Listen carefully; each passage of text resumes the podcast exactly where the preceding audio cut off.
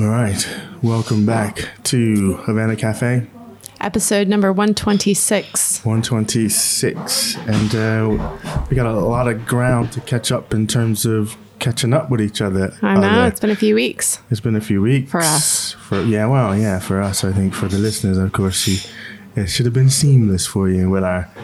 Um, Yeah. no, I was gonna say Halloween. Well, I guess Valentine's Day is kind of like Halloween. We had that episode. Halloween is like Valentine's Day. Yeah, absolutely. and um, Okay, we're yeah, to move past that. We'll, we'll move past that. Yes. Yeah. Anyway, so here we are again. Caught back up with ourselves, and mainly because it's uh, me, isn't it? I've been You've been running around the running world. around the world, traveling. Well, I guess the western part of the world. Yeah. Um, so yeah, so we're now back together again. Happy, coffee happy. wise, happy, happy. I always like taking a break in the sense that I always appreciate how much it reminds me how important it is to come back and do this. You know, it's sort of like, you know, I took a week off of teaching yoga as well because it was half term in the UK and everyone sort of goes by this kind of schedule. So we had a week off. And it's it's nice to take a week off of the things that you're doing because it reminds you of what you're getting out of them when you you know because you don't Yeah. you know it's sort of the awareness when it when there's a lack. Yeah, I really felt that with the podcast too. It's sort of that little drip feed and motivation to read stuff and yeah, and just and get into the zone and have a coffee and talk Yeah. about some things. yeah, that's right. to figure out life. Yeah, you, you de- definitely can tell when it's not there when you, we have that slot and it's Yeah. you don't occupy it with the thing that you normally would occupy it with. So, Yeah, yeah. yeah, no, good. So, um, what have you been up to since the last time I saw you? I hardly recognize you now. It's been so long. Um, what have I been up to? Just the usual. on, yeah, didn't yeah. Um, yep. That's yeah. I I don't know. I it's been like like I said to you a minute ago. It's the February has just literally been like a blur. Yeah. I, I re- January was very clearly marked out in weeks, and I was sort of keeping up with my to do list and my goals. And you know, I've got a I've got a good system this year that I've started at the new year that's working out for me in terms of like you know how to organize all my thoughts and making weekly goals and daily goals and monthly goals and all that kind of stuff and keeping myself accountable. It's all stuff we have to do whether we're self-employed or not isn't it at some level? And um, yeah february has just i don't know where it's gone. Like i've yeah It's i don't know. kinda yeah by yeah i mean i've it? been doing stuff but yeah. You know i think also you have those times when you are taking away at stuff, but you're not really accomplishing anything. You're not really doing anything that completes tasks. Okay. So you feel a little bit like, what have I been doing? And then all of a sudden you have a month or a week or whatever it is where suddenly you get loads done. Hmm. So I'm hoping. Hoping that I'm hoping that that's what this is, and Yeah. March will just, you know, you'll catch up with yourself and suddenly say, "Oh yeah, I'll be like, oh, I've Feb." accompli- Yeah. accomplished so much. But you know, I think all work is a little bit like that, isn't it? It sort of goes in cycles, and you have weeks and, and days where you just, you know, are kicking stuff out. And then other weeks where you just you feel like you just didn't quite get anything done, even though you were working. So maybe that's just the ebb and flow of the, and work life. Yeah, Also, probably plays with time a little bit as well, doesn't it? From thinking back to the episode that we have. So Yeah. sometimes time seems to speed up. Sometimes it seems slower based off of what you what you're doing. Yeah. So it'd be interesting yeah. to see what, as you say, when you reflect on because it is March now, isn't it? So when you reflect on February, what actually happened yeah. in February? I think the other thing that's been good about this new system that I've that I've had, um, and I'm all analog on this. I know you're Mm-hmm. you're like the digital representative here, and I'm still in my notebook with my actual pen, like making and my color my pe- Do colored Mm. you know pens. what? I've gotten so bad with just being all electronic that I forget to have a pen. And then I'm in a situation when I need a pen. It's like, oh, I got nothing to write with. Yeah. Ah, take a picture. Yeah. and then type it, type it, type it. Yeah. So, yeah. So, So, but Yeah. yeah. Anyway, um, can't remember what I was gonna say. Uh, oh, oh, I think I think just that the system that I'm working with now and the way that I'm sort of making my lists and all that kind of stuff, it's quite nice to sort of keep track. Like I'm keeping track every week of like my to-do list for the week and what I've accomplished. And I'm not just throwing those pieces of paper away because they're all, you're going to laugh. They're in my file of facts. Yeah. Uh-huh. I mentioned that to someone so, the other day. I said, "Do you have?" A, I was talking about a Rolodex, and they looked at me like I was crazy. Oh yeah, that's really. like Rolodex. What the heck is that? Rolodex. Yeah. yeah. So this is different. This is a Filofax. All right. Well, it's still paper.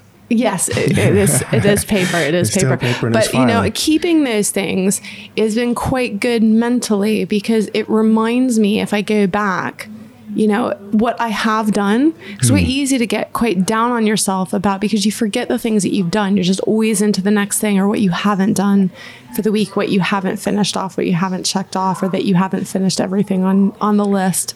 But um, yeah, so I think mentally like. that's been quite good to actually keep those lists and go, actually, mm. yes, in January I did all of these things, and in February I did all of these things. So yeah, yeah no, I get that. I, which I, I think one of the reasons that I like doing the electronic bit is that I get to tag everything. So oh, if right. I'm wanting to think about a subject, like I don't know, meditation and I tag and it brings back all the things that I've tagged with meditation over oh, time. That's so like your spider web mind. Yeah. And well, I've got my list. Yeah. yeah. No, absolutely. So it yeah. brings you, all that. Every, that you've got to just back, keep trying stuff, I think, and find yeah. what's working you know, and I suppose that'll constantly change, but yeah, no, I think it's um, you yeah. know, kind of find and feel your sort of flow of where you're going to go. And as we were talking about this particular subject, it was just making me think about the whole sort of goal thing. And I know we're not going to. That's not our conversation this month, but it was that. Like this is us firing out to the listeners to say it's March. How are you getting on with your 2019 yeah, goals. Yeah. yeah. I think that's the sort of good thing about having a system in which you can see days, months, and weeks all in the same kind of general place because hmm. mm. you can sort of keep track of that can't you in a way that if you're just looking at your daily to-do list you sort of it's great to dive deep into what you need to do that day and just focus. But also, if you're never pulling yourself back and seeing a bigger picture, and, yeah, exactly. Yeah, so cool. Yeah. So, what um, what's been on your mind this week, or at least since the last I, I've seen you? I've been, um, yeah, I've been having some quite a few thoughts around yoga recently, which is no surprise. Hmm. That's what I'm doing most weeks, but. Um, I've been quite, I've, I've gone back to, have had several things happen over the past two weeks ish that have made me revisit the way that we think about thoughts versus emotions versus how they relate to our body. So, our, like our, our physical body. Hmm. So, um, and then of course with the yoga, you sort of add this energetic element to it um, which may or may not correspond to things as they happen in sort of the emotional realm. So just sort of thinking about all those things and sort of spinning off in di- different directions. And I um, read parts of a book that I've been meaning to read for ages called The Body Keeps the Score. And it's by um, Bessel van der Kolk, I think um, is how you say that. But um, it's one of those books that over the last six months, I would say, about four different people, totally unrelated, right. have mentioned it. So you know how that happens, and suddenly you're like, all right, the universe is telling me to read this book. Read this book. So it's about um, how it, it, it's quite focused on trauma right. and how trauma gets um, stored in the physical body, which of course I find really interesting as a you know practitioner working with people.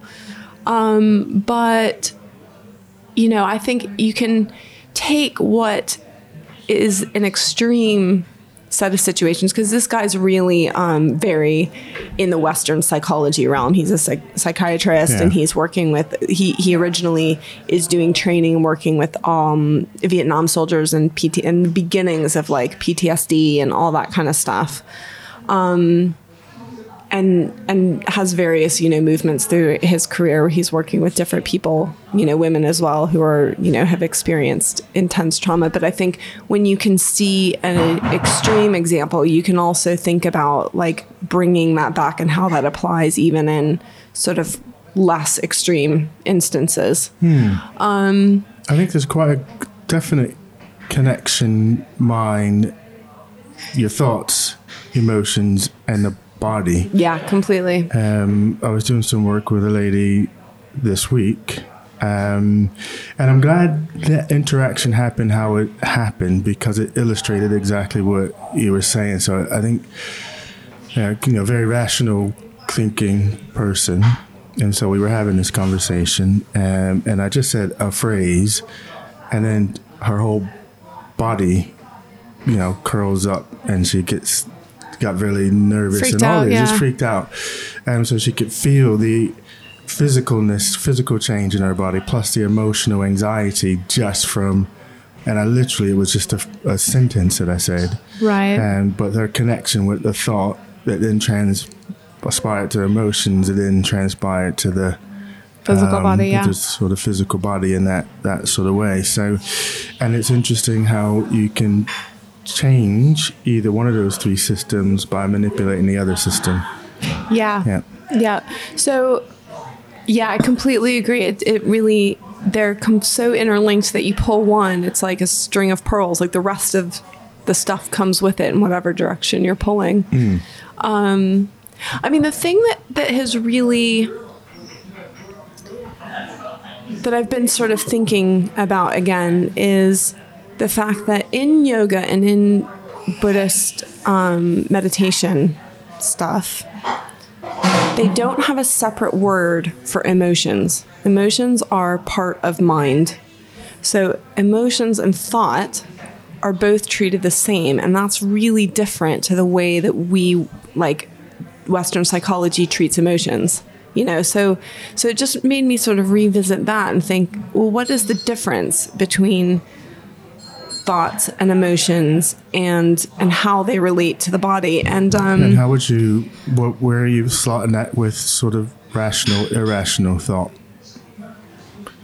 well, so you know, I, And, I, and I say that yeah. from the sense of the thinking mind is usually the rational piece. I'm thinking about yeah, ancient Greeks and, and the like, and then they looked at the emotion as the irrational side, part of Mm-hmm. The, part of your makeup, but it was the irrational aspect. Right, but in that sense, you're both you're saying that there's maybe a different source and a different outcome of experience, but they're treated in the same category. And I think that's similar to what so so basically in in Buddhism and in yoga, a thought is or, or the mind, everything everything that's um concerned with the mind is called chitta.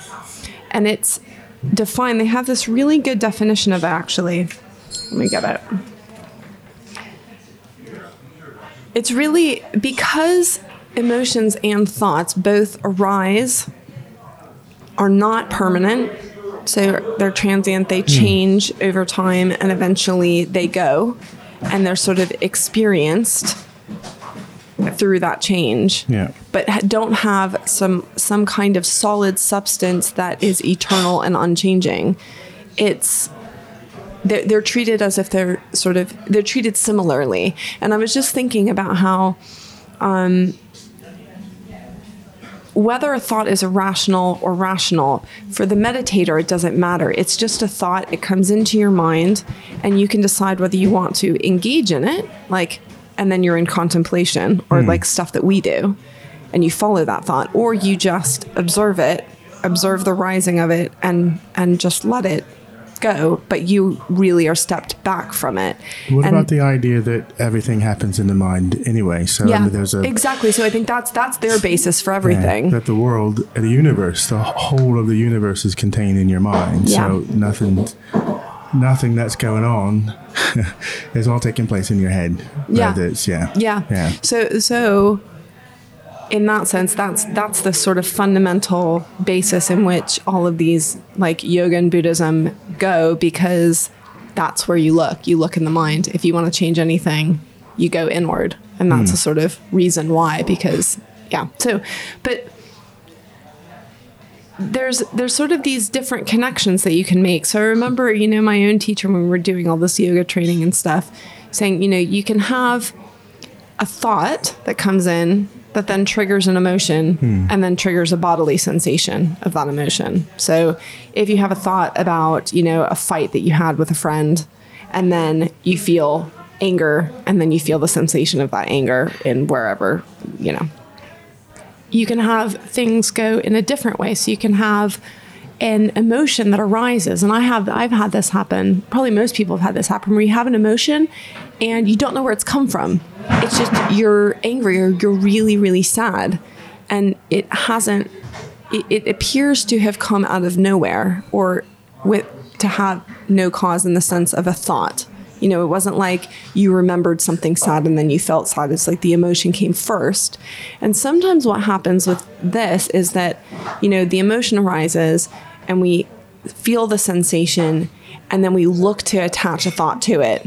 You so know would, like would, so we would, want because because we're meaning making creatures aren't yeah. we so we want that that energetic experience my only question on that would be about this idea of the sort of subconscious mind and the subconscious mind.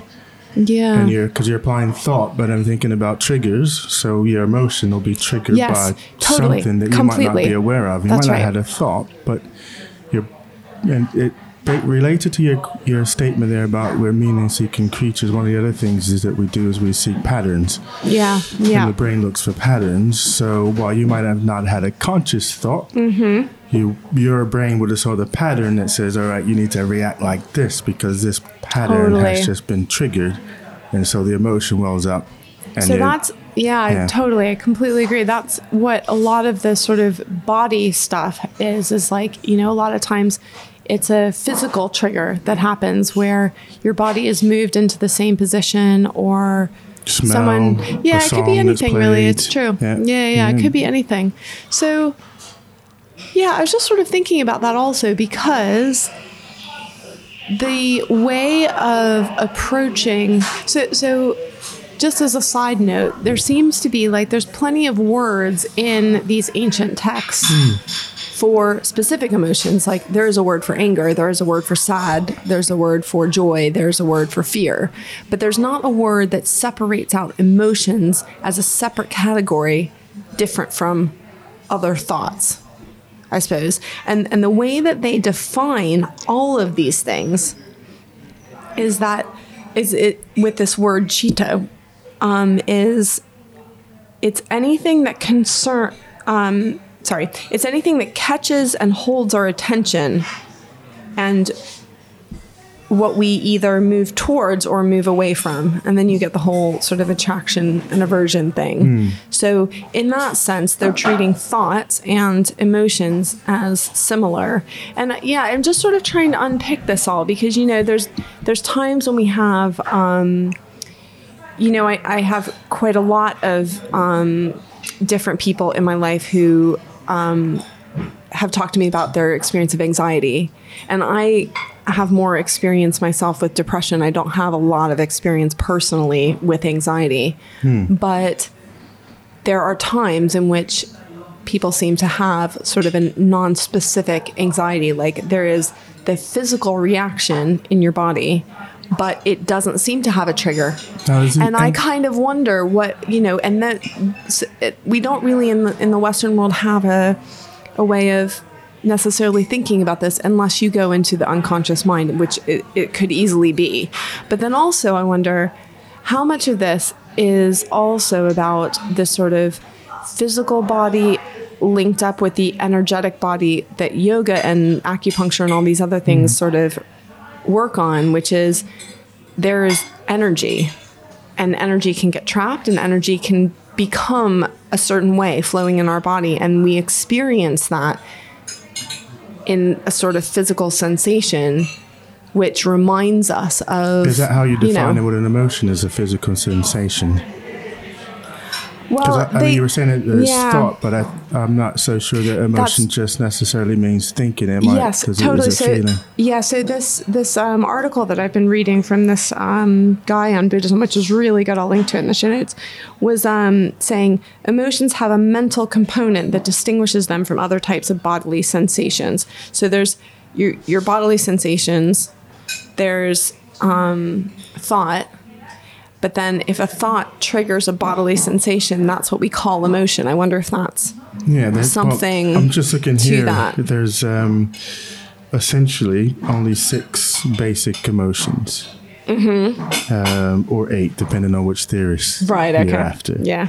So you're talking uh, anger, fear, sadness, joy, disgust, surprise, um, disgust. Did I say disgust? Trust Mm-hmm. and anticipation. Apparently, are the eight basic emotions Yeah. um, that And- we experience. And the Buddhists would just divide those into two categories and say there are experiences in which we want to move towards and experience which we want to move away from. So, Yeah. you know, there's either that would that's But how is we that a thought divide or everything. a feeling or it's a, a, physical. it's a it, that moment moves into action. Hmm. so that so physical action, physical, mental. Yeah.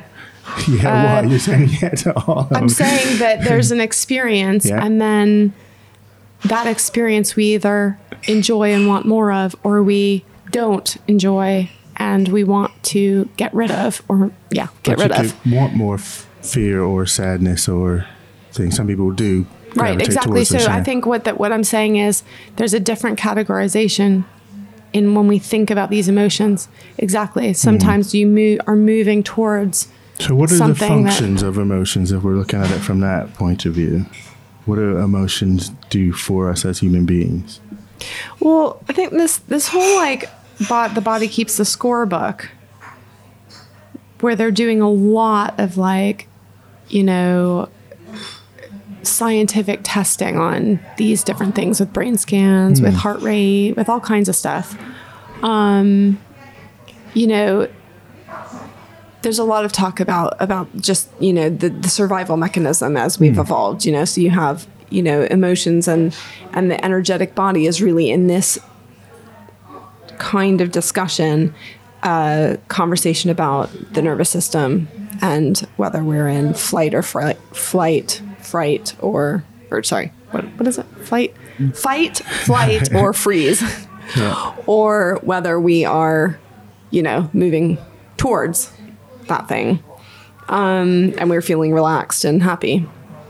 Um, but yeah i mean you know so we have this like basic survival mechanism that's sort of trying to interpret the world and stuff. So yeah it's yeah. I guess some of it is tied into how it helps us to, I don't know if manipulate the world is the right word, but it's how do we interact with the world that's around us. And yeah, some of these triggers are survival.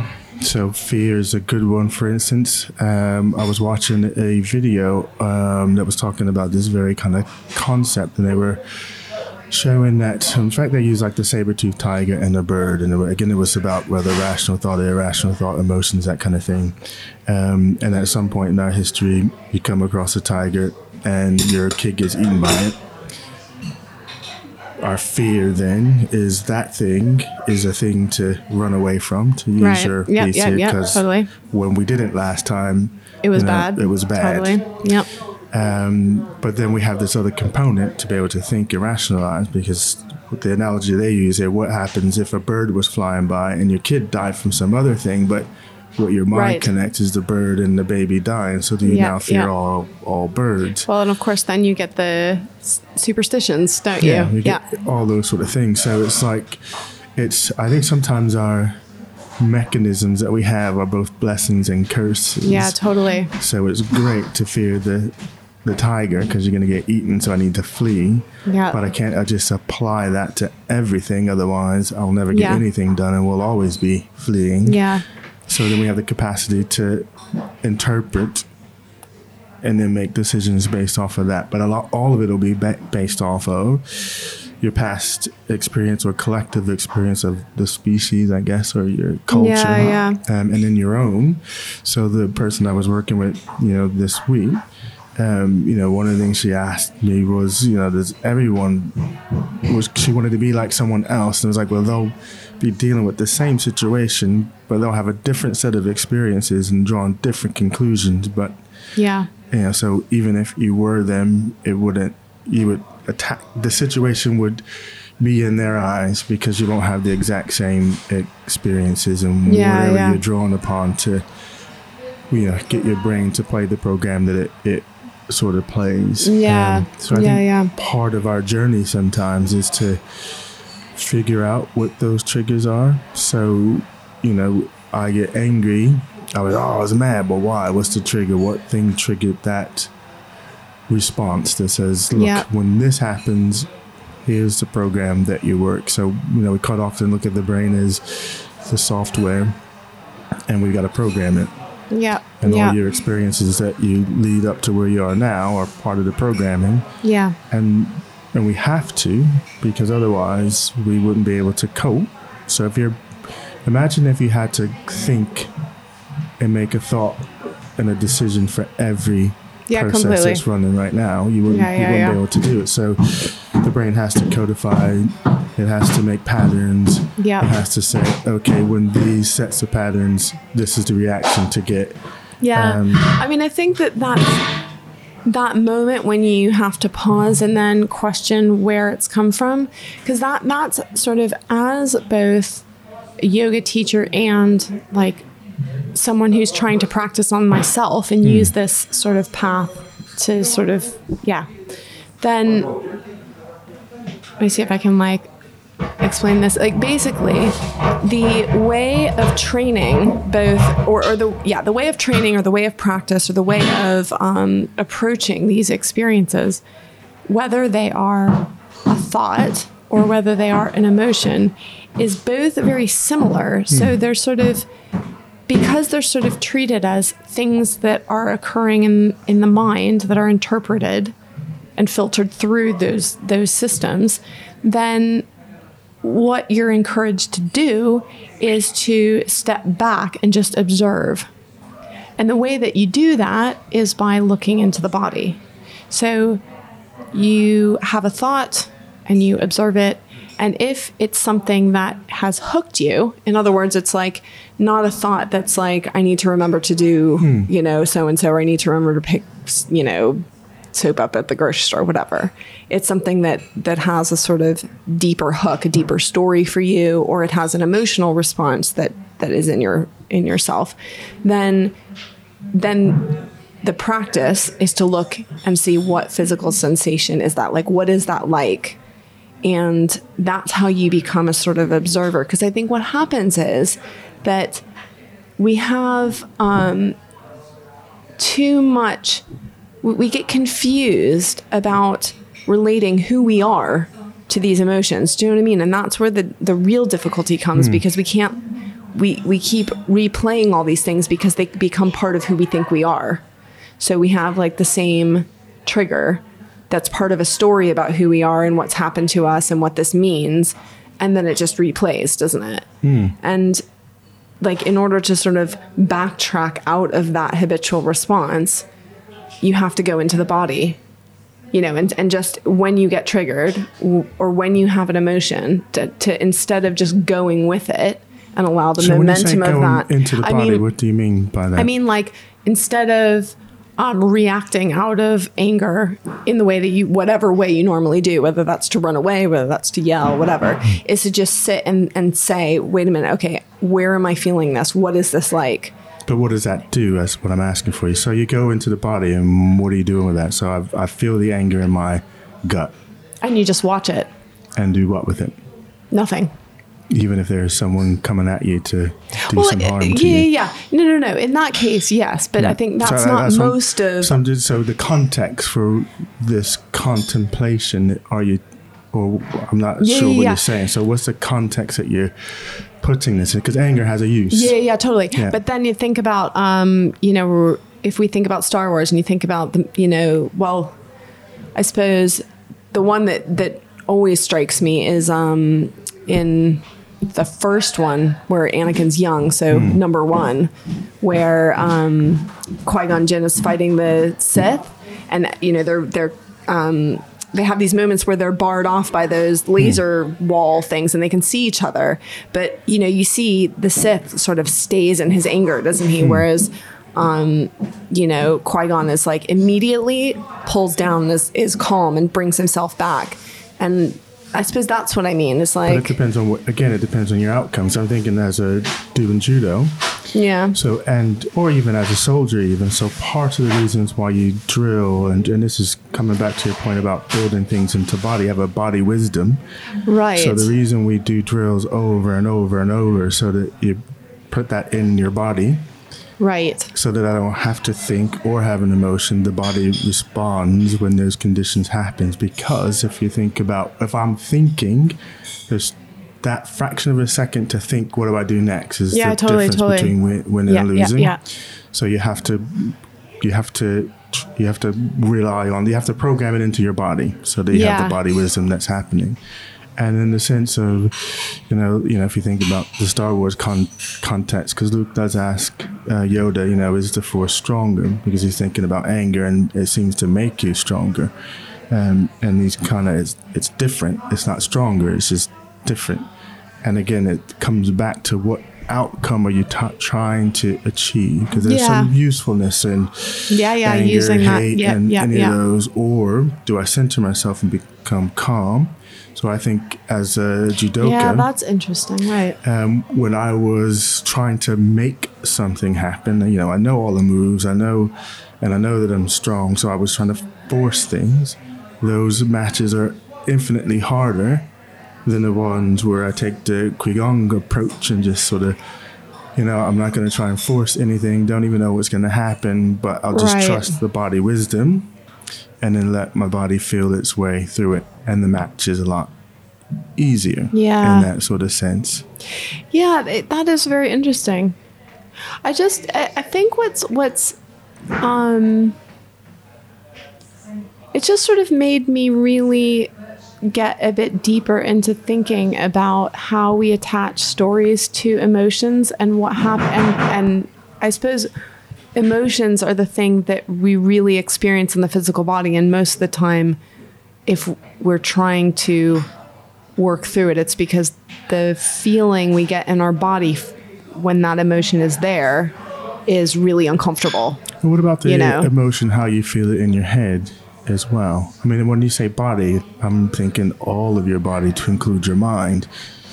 And I'm, I'm specifically thinking about stories and movies and stuff like that. So, um, like, for instance, you know, when we talk about presentations in the workplace, if you just stick to facts, you don't move people.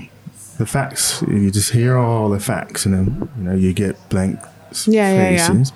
If you create the story and context and show a meaning around it and build a story around that, a narrative, then people get drawn into the story. Yeah. And then they both understand and they feel.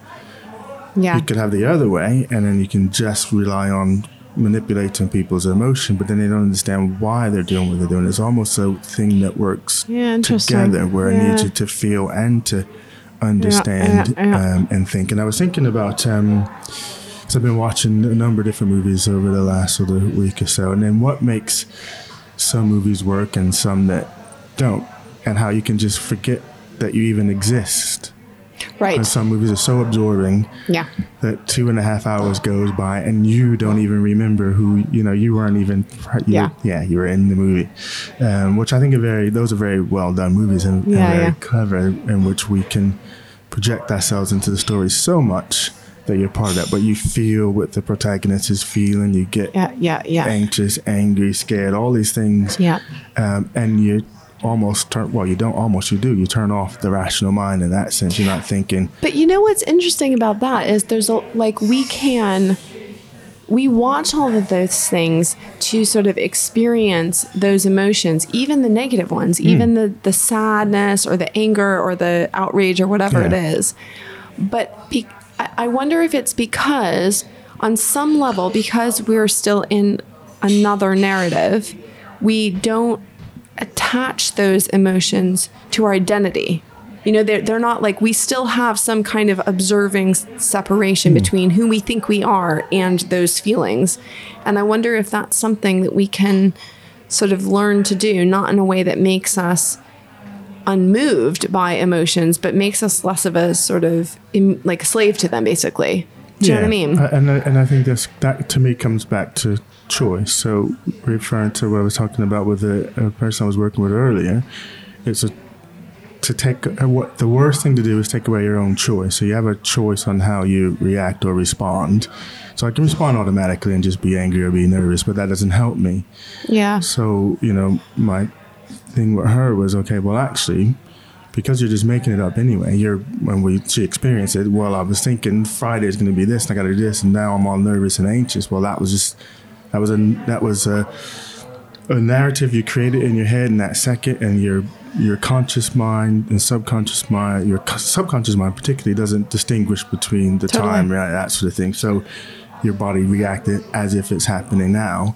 But you can do the same process. Just imagine how you want Friday to turn out and you'll feel that same emotion happen in your body now as if it's happening. So it comes back to having um, the awareness to say, well, how do I want to feel or be in this situation? What and I always talk about yeah. states. So I say, what state's most useful? Do you need to be fearful? Do you need to be focused? Do you need to be relaxed? You decide yeah. what's appropriate for the situation. And I think sometimes if the story is so strong that you don't feel able to, you know, like I suppose what, what I've, what I'm really taking away in a big way from some of this is that sometimes you can start with the physical body rather than that's with the, the mind.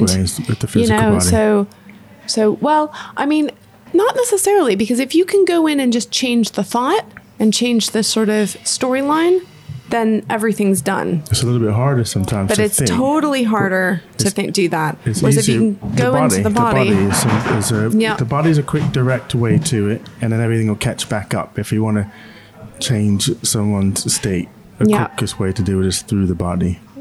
Yeah, it's a, yeah. It's funny.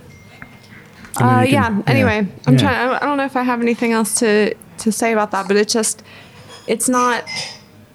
I, I suppose the whole thing that I'm st- and I'm just sort of like working this mm. out in our conversation, but um, yeah, it's I, I guess sort of interrogate when we have this very clear categorization between emotions and mind and body and to or, or thoughts and body and to think that like where is the boundary between those things or how are those things happening? And you know what's the relationship to those things? Do you know what i mean? and, and it becomes contextual doesn't it? Because yeah. you don't want to be so you you have these automatic reactions for a reason for the survival bit. Here comes a speeding yep. car you know jump get out of the way yep, type yep, of thing. So you wouldn't want to say okay well let me stop and feel where am I feeling this fear in the middle of the road as this car is coming to me and think about that and then I would want to react to choose. So I think context has a lot to do with it as well. So some things happen in an automatic sense because your body needs to get itself out of danger, don't have time for thinking, don't have time for figuring out where stuff is. So there's a reaction. But equally, um, you can get yourself into a place where you are allowing, as you said um, a moment ago, where I'm just responding in a habitual way. And I think we've done a show about habits. So I'm just responding yeah, in yeah. a habitual way. And where actually I've had time, I'm not under any stress or duress, or it's not a survival yep, situation. Yep, yep. So maybe that's the time I become the observer that says, actually, is this how I want to feel? Is this how I want to react?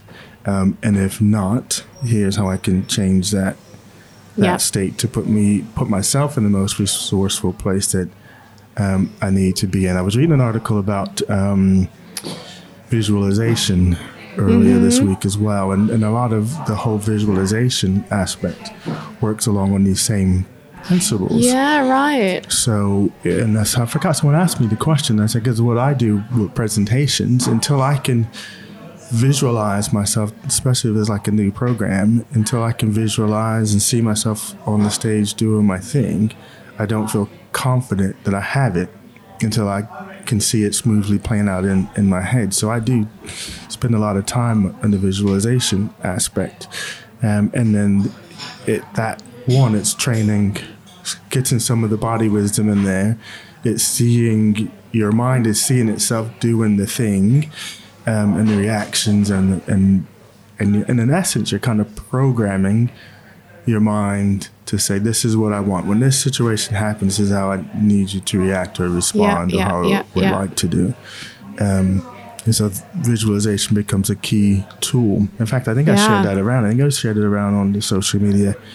Um, and this person was saying, you know, take 30 seconds is all there's you know take 30 seconds to visualize whatever situation you're getting ready to go into huh. take 30 yeah, seconds yeah, to yeah, visualize. Totally, totally, totally. Um, yeah. And, and, you know, basketball players and sports, we do it a lot in sports. The whole, excuse me.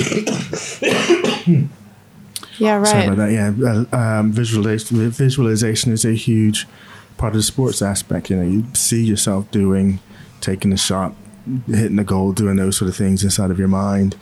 Um, and that, it, that same mechanism works the opposite as well.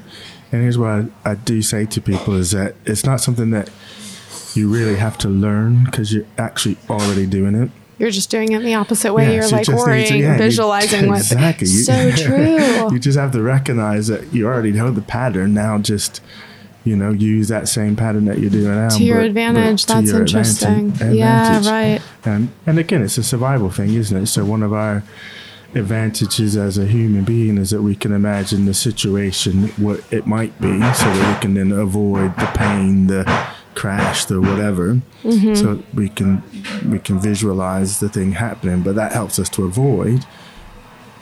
But that's almost the automatic response. So you just use the same process the other way around. So actually, I want to be this in this state for this thing. Let me just run that in through my visualization, feel the feelings that I want to feel. Right.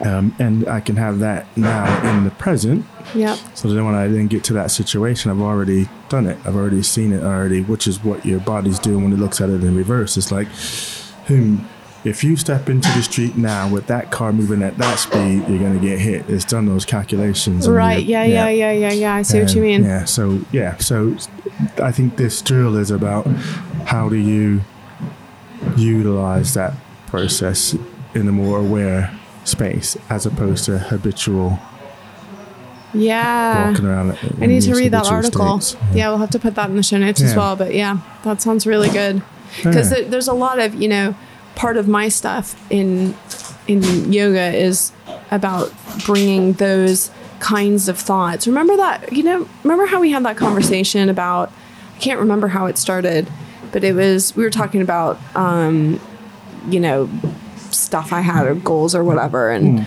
um, and, and things that were holding you back. And you said something like, you know, it's the, that quiet voice. What did what was that? Yeah, the little tiny voice yeah. the, the really really quiet one. That's, yeah. that's the one whispering to you, saying yeah. whatever it is you're saying, and it's.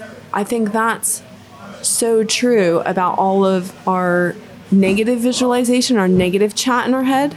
We don't even know what's happening really. We're mm. doing all of these things, but we're not even really aware that we're doing all this visualization about what the worst case scenario yeah, could be. Yeah. And and similarly, you know, there's a lot of negative chat that goes on in people's heads and I think it, the first step is actually to bring it into the conscious mind, isn't it? And just to acknowledge that that thought has come in and then because you can't change it if you if you're not really acknowledging it and you mm. just like you were saying like with the with the little voice it's not the loud voices shouting in your head going this this this it's the really quiet one that's yeah. whispering to you so you have to really get a bit quiet and, and listen to that but then i suppose the point is once you hear that voice you can change it yeah but sometimes we just ignore it though don't we you still you never lose choice you hear it most times we don't want to hear it and so we're like, yeah, yeah, yeah, whatever. Yes. yes.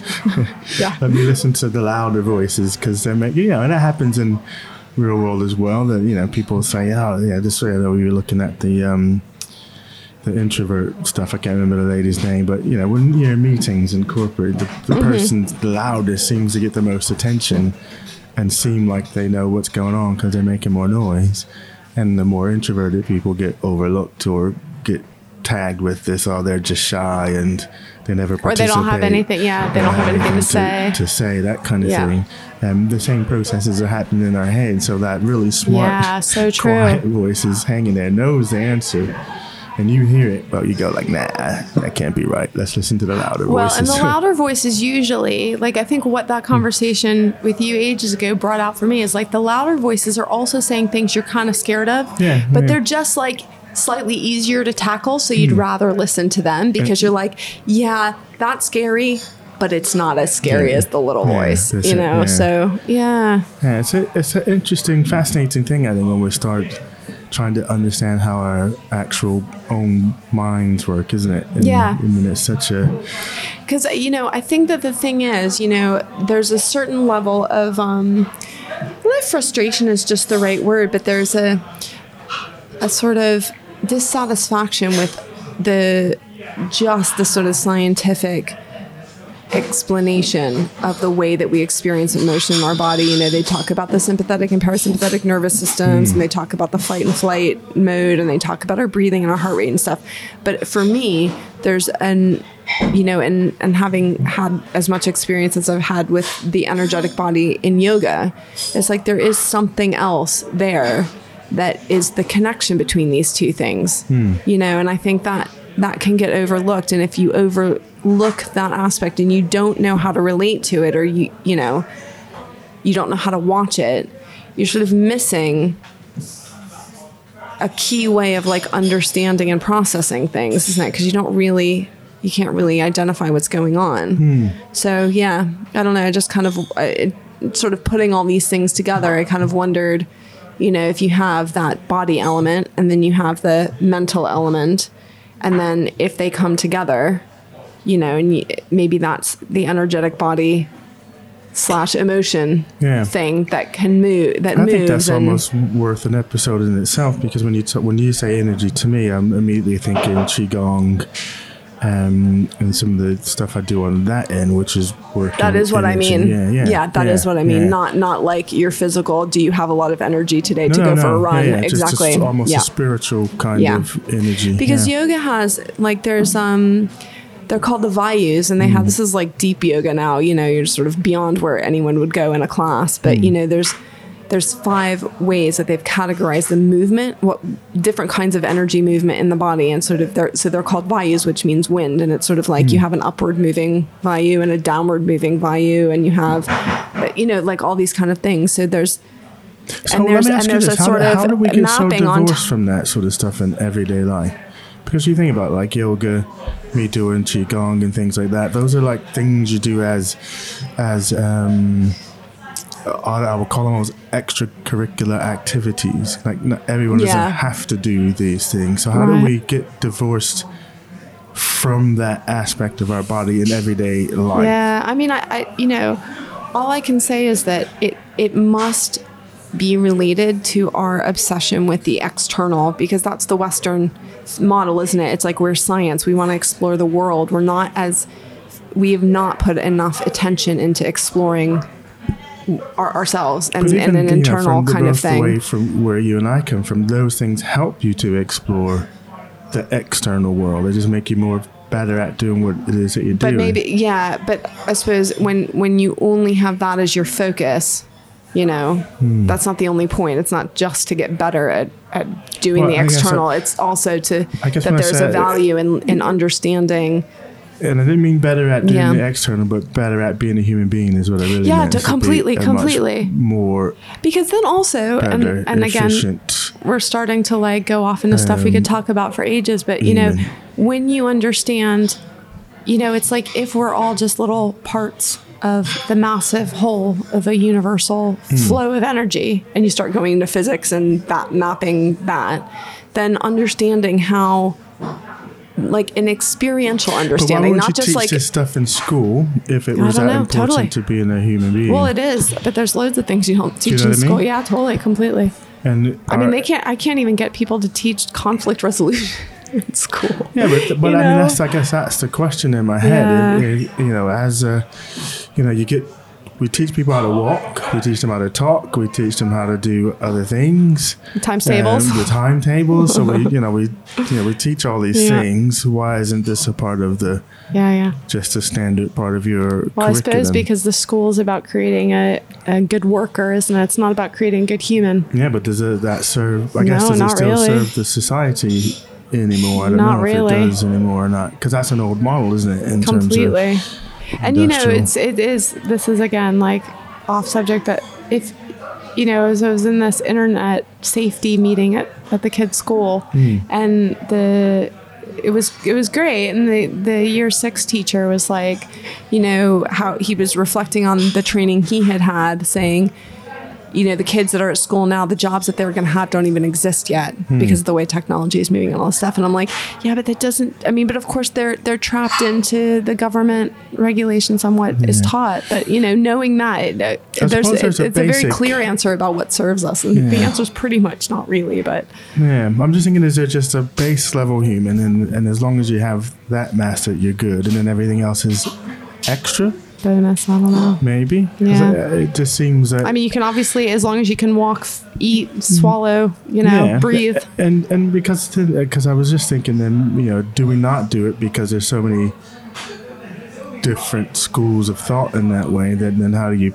pick which one to do? Yeah, do you? Yeah, Yeah. you know what I mean. So does it come down to that, or is it just it was just uh, too? I don't know. We're yeah. It don't just know. seems. Um, it seems very odd.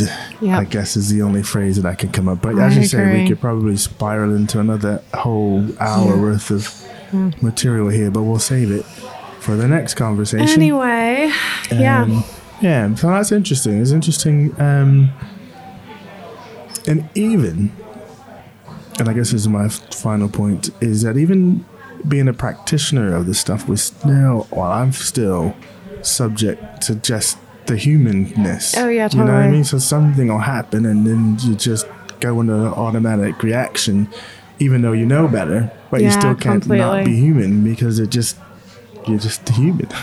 yeah. And so when you go, yeah, The, the programming is strong in, in Mm. us. that's it. It is definitely strong. I don't even know if you can get rid of the programming. Could you? Do our best. Maybe that's what brains. enlightenment is. Yeah, but you know what's hard? It's hard because like you had to program your kids, and they're gonna have to spend a lifetime unpacking all the stuff you programmed into them. But there's no other way around that, is there? But No, it- no. no, No, no, there's that's- not. What No. else can you do? I mean, you've got to that's right. They've got to get them to, to survive in the best way that you believe survival and thriving is. Yeah. Um, and Yeah. then it's up to them how they unpack that later on. But you do, we do the best that we can Yeah. to get them where they are until they're responsible for their own stuff, and then they're going to do the same thing to their kids. So it never ends, does it? No. So yeah, I guess that's just human. All right, I think that's it. Yeah. We'll have another coffee and Yeah, let's have another coffee and uh, talk to you next week. talk to you next week.